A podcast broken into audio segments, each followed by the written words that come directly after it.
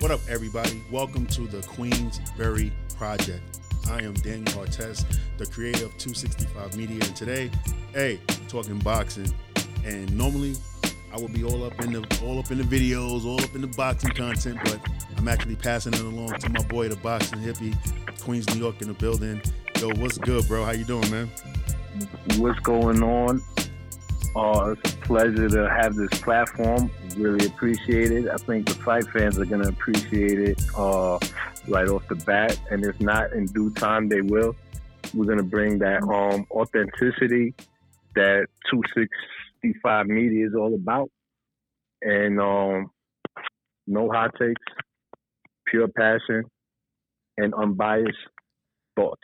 Yes, sir. Yes, sir. So, uh, just to get a little bit of background for you, man, like, like what got you into boxing? How long you been into boxing? Are you a boxer? Like, let the people know.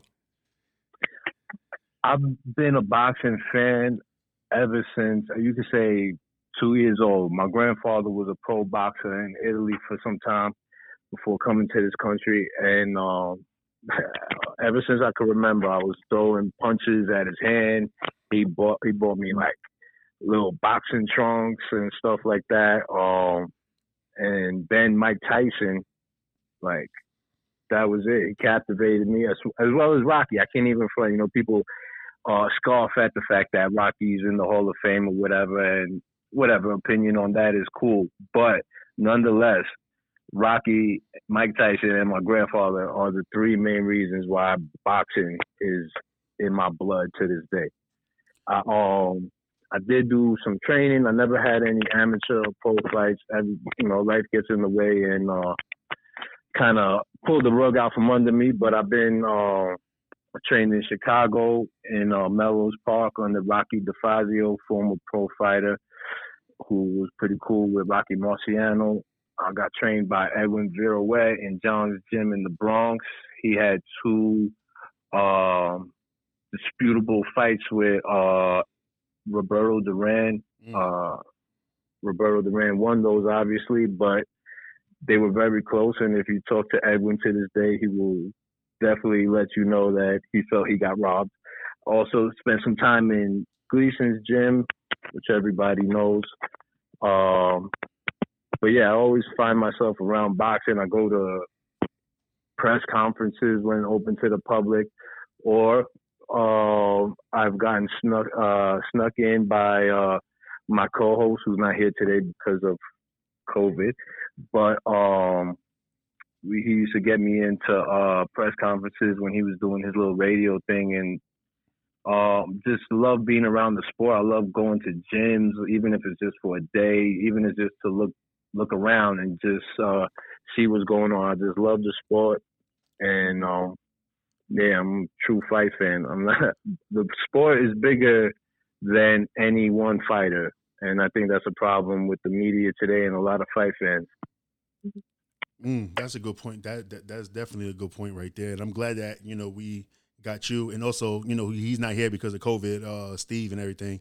Um, you know to to you know keep keep boxing at its purest form and stuff, especially from from a fan's perspective and everything. Because you know today it's, it's, just crazy how it is. You know we get these, you know, crazy hot take things. We got the the whole pound for pound stuff that we not a fan of and everything. So um, like let's segue into that. Like just tell the audience, you know, what to expect. You know, from the Queensberry pro, um, project. Just pure unbiasedness, uh, entertainment. Uh, a lot of people they make their pound for pound list, and they they do it for I don't know. It's like they do it for themselves more than anything. They want to be either controversial or just argumentative for no reason.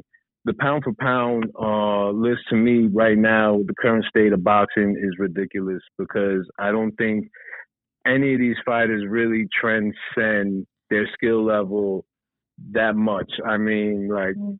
you got guys that's on pound for pound list, and it's questionable if even they're the best in their division. Mm. So I don't understand making these lists of people are bored, whatever they want to do. I guess they make lists every week. They got some lists that go up to like 20 fighters and things like that. It's like cool out. You know what I mean? Like yeah, just talk boxing, and we don't really hear too much tactical breakdowns. Like you're not really gonna hear too much in depth on uh in ring stuff. You're gonna hear about uh uh contracts and this guy's scared and this guy's ducking. That's one thing that you're not gonna hear on this show is the word ducking. There's no fighter that walks in the gym as a little kid and wraps his fists up and is scared of anybody. That's not, and then for somebody to say that, that just sits on their butt, you know what I mean? That never got mm-hmm. blood in their mouth, and they're gonna talk about somebody scared. These guys are willing to die, and you know the proof that they're willing to die. They go in the ring. That's all the proof that you need to know that these guys are willing to die. Is they step in the ring because they know more than the fans the reality of boxing and the harshness that uh, comes with it is a life altering sport. You're never the same. Uh, so many people, uh, boxing has took in all of them. You know, like there's nothing left when they leave boxing. And to say that anybody is scared of somebody else, like that is so disrespectful to the fighter and disrespectful to the sport.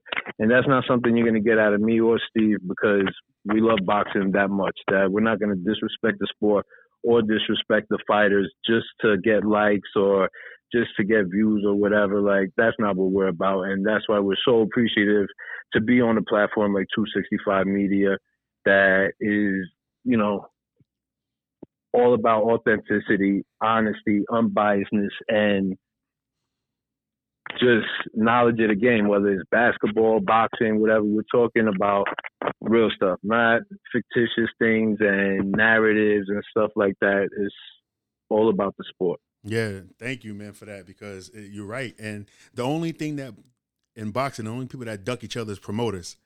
Promoters Absolutely. and corporations duck each other, not the fighters. Like you said, you know, you you go in there. And matter of fact, Teddy Atlas always says says this about a boxer how you know when they go in the fight they come out less than what they are before they went into that fight. So it's always about you know respect for the fighters and everything. Like that's why I don't believe in calling boxers bums.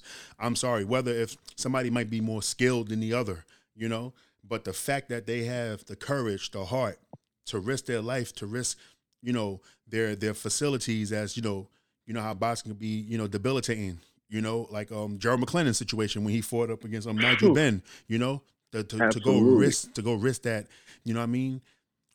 It's no way that I could call a fighter a bum. Even when we talk in basketball, like I don't even call like NBA players bums because you gotta understand it's like less than 70 less than 7500 players in the 75 year history of the NBA played in the NBA. So no, you got to. Well, say that number again. Say that number again. Less than seven, less than seventy five hundred humans in the seventy five mm-hmm. year anniversary played in the NBA. You know what I mean? So that's like you know the odds.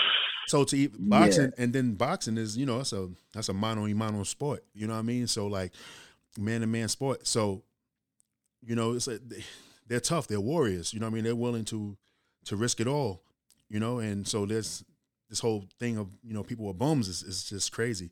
You could just say like, hey, they didn't work hard in their craft enough or whatever like that, you know. But other than that, it's that's not what it is. But um, yeah, um, I want to get your thoughts, you know, quickly, quick thoughts and opinions on you know 2021 in boxing. Like, what was your thoughts on the year in review? We had some we had some good fights and everything. So I just want to get. You know, I mean, we thoughts. had some really good fights. Uh, we had a lot of exciting things happen. We did have a downtime. Uh, during the summer, which was supposed to be pretty live because we were expecting either Fury and Joshua or Fury Wilder in the summer.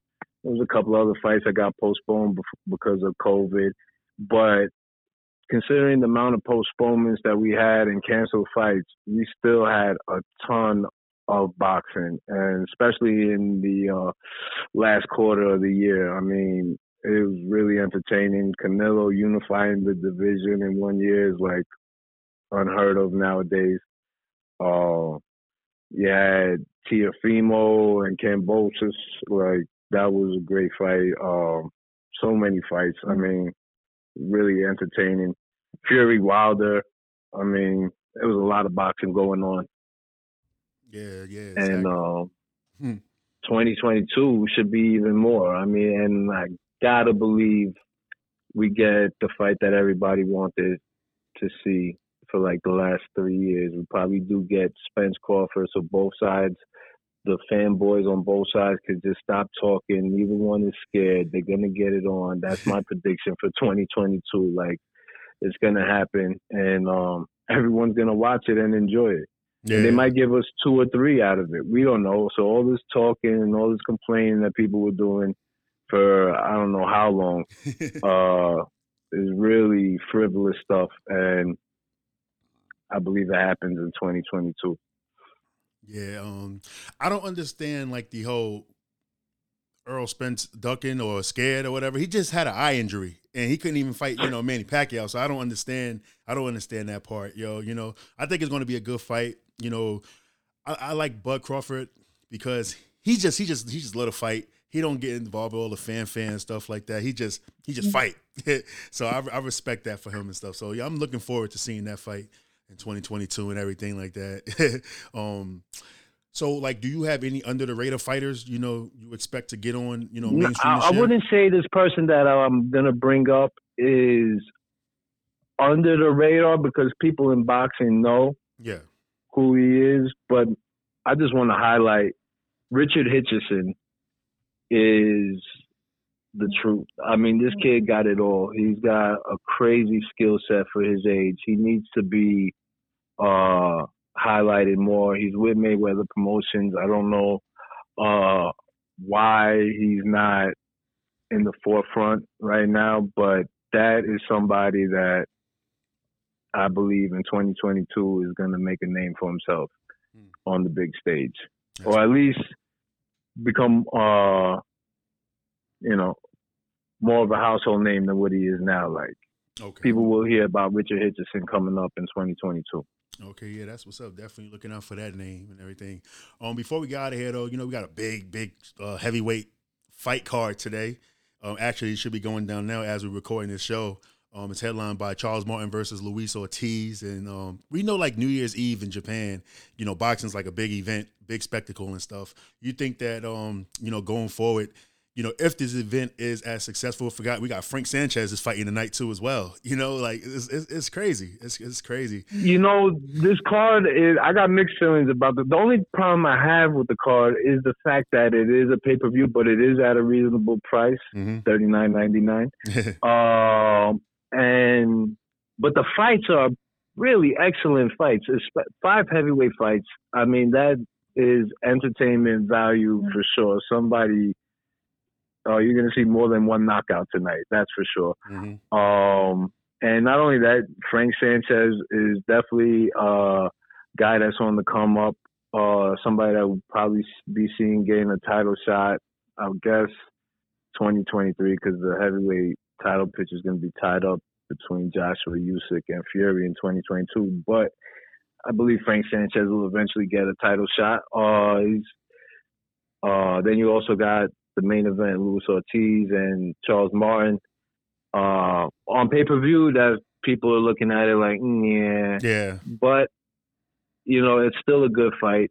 It has implications going forward, nonetheless, regardless of what people think of Charles Martin. Uh, I do believe people can um, refocus and re-energize and um, come back. I never give up on a fighter until it's over.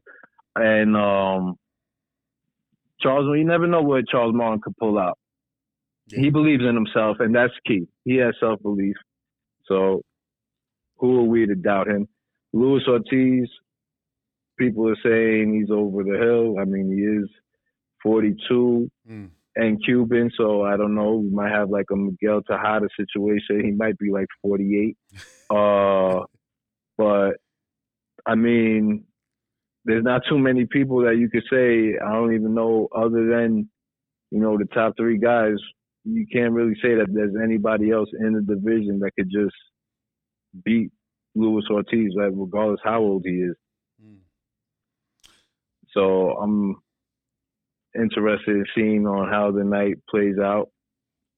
Guaranteed knockouts, and I do think going forward, New Year's Day should be a day that we, I believe New Year's Day, I mean, America, we got Cinco de Mayo and the Mexican um, Independence in September. Yeah. And those are the big fight dates, and that's cool. And I respect the history that comes with that. But as Americans, I would like to see something on New Year's Day and maybe Fourth of July or something. Like make Mm. those two days all Boxing days, as well as the days in May and uh, September. Mm.